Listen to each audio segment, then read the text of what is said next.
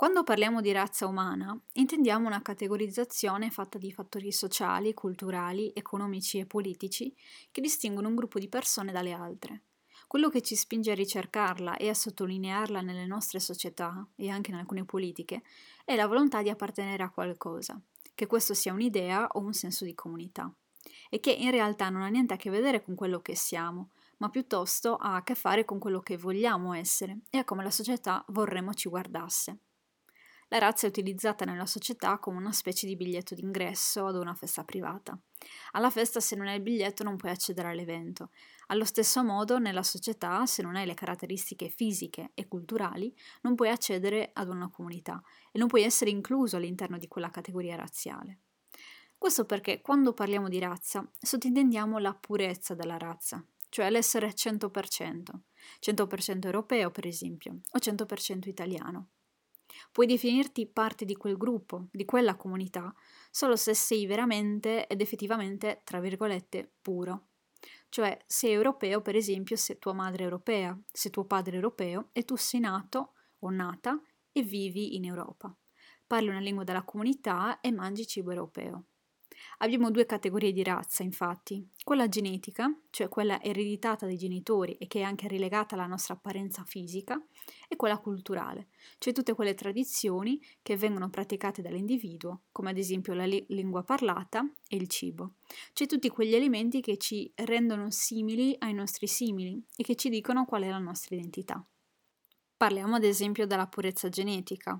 Il DNA è il nostro corredo genetico, diverso per ciascuno di noi, a meno che non ci sia un nostro fratello gemello omozigote, che è ricco di codici in cui c'è scritto chi siamo, dalla forma degli occhi al colore della pelle, ma anche le malattie che potremo sviluppare nel corso della vita e le nostre origini. Geneticamente due individui della stessa razza sono due individui della stessa specie. Ciò significa che possiedono molte somiglianze nel loro DNA. Quando parliamo di individui di due razze differenti, il loro DNA è in gran parte simile, perché hanno gran parte dei codici in comune, ma ciò che li distingue sono alcuni di questi codici che sono assolutamente caratteristici ed esclusivi di quella razza e che l'altra non potrà assolutamente possedere. Basti pensare per esempio ad un chihuahua ad un pastore tedesco. Di base sono due cani, però sono due cani di razze differenti. Essendo due cani fanno parte della stessa specie, quindi hanno gran parte del DNA in comune. Però eh, quello che distingue e che rende così diverso un chihuahua dal pastore tedesco sono appunto questi codici caratteristici delle razze, che sono quelli che andranno a distinguere la dimensione del cane, per esempio il colore del, del pelo, la lunghezza del pelo e eh, anche delle caratteristiche quali ad esempio la forma del cranio, eh, la forma delle, delle orecchie o degli occhi tutte caratteristiche che poi effettivamente ci faranno ben distinguere un chihuahua da un pastore tedesco. Ma come funziona negli esseri umani? Negli anni 90 un gruppo di scienziati si sono chiesti se effettivamente le razze umane di cui se ne parlava nella comunità scientifica a partire dal colonialismo esistessero davvero. Per dirlo è stato analizzato il DNA umano di varie popolazioni, andando alla ricerca delle differenze esclusive che potevano distinguere una razza da un'altra. In quell'occasione sono state trovate cinque razze umane. La prima era l'africana subsahariana, la seconda l'europea, asiatica centrale, medio e vicina orientale, tutto sotto lo stesso gruppo, la terza l'est asiatica, la quarta quella delle popolazioni del Pacifico e la quinta quella dei nativi americani. Questi gruppi sono stati generati da un computer, che poteva crearne quattro come tre ma anche otto. Infatti è una suddivisione che non funziona. Cosa non funziona in questa classificazione sono le divisioni fatte soprattutto per area geografica, per vicinanza territoriale. Prendiamo il secondo gruppo, ad esempio, quello dell'Europa, Asia centrale, Medio e Vicino Oriente.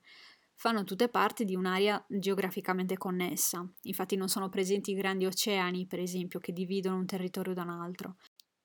Ma allo stesso tempo è un'area troppo ampia e variegata per poter definire una categoria precisa di razza. Le nostre differenze genetiche sono generate dall'adattamento all'ambiente.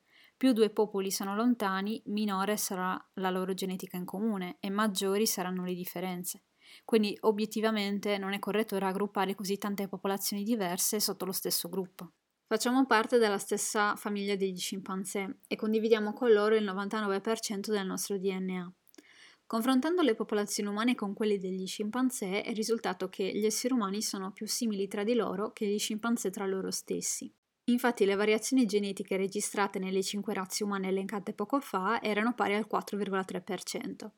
Praticamente un africano subsahariano e un nativo americano hanno un DNA diverso solo per il 4,3%, anche se sono due persone che provengono da aree geografiche molto distanti.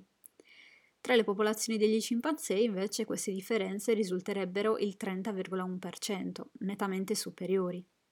Se invece prendiamo in esame due persone della stessa popolazione umana, le differenze sono pari al 93,2% al contrario degli scimpanzé, che risulterebbero il 64,2%.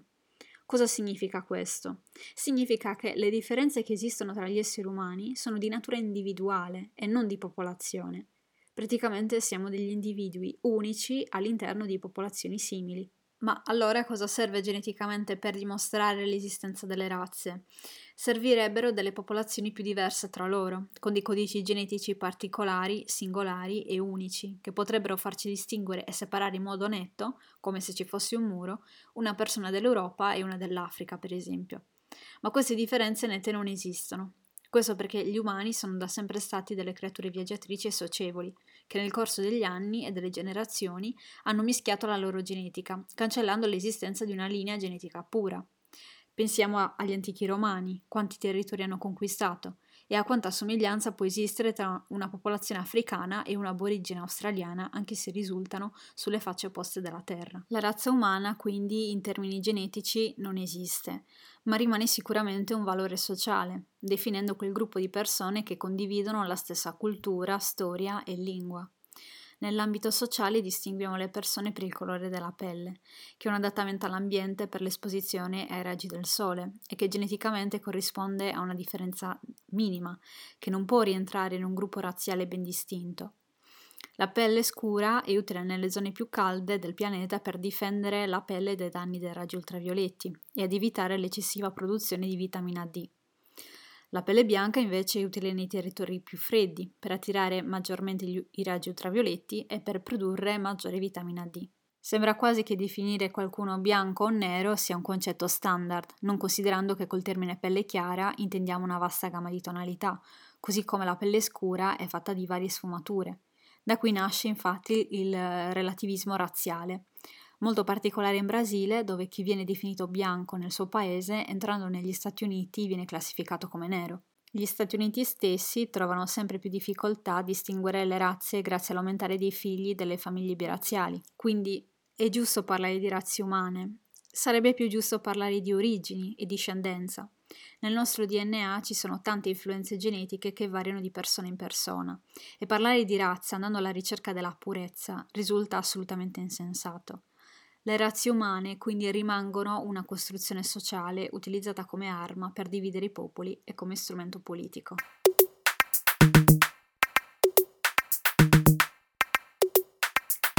Io sono Eleonora e quella che avete appena sentito era la prima puntata di Nexus Cosmos. Alla prossima!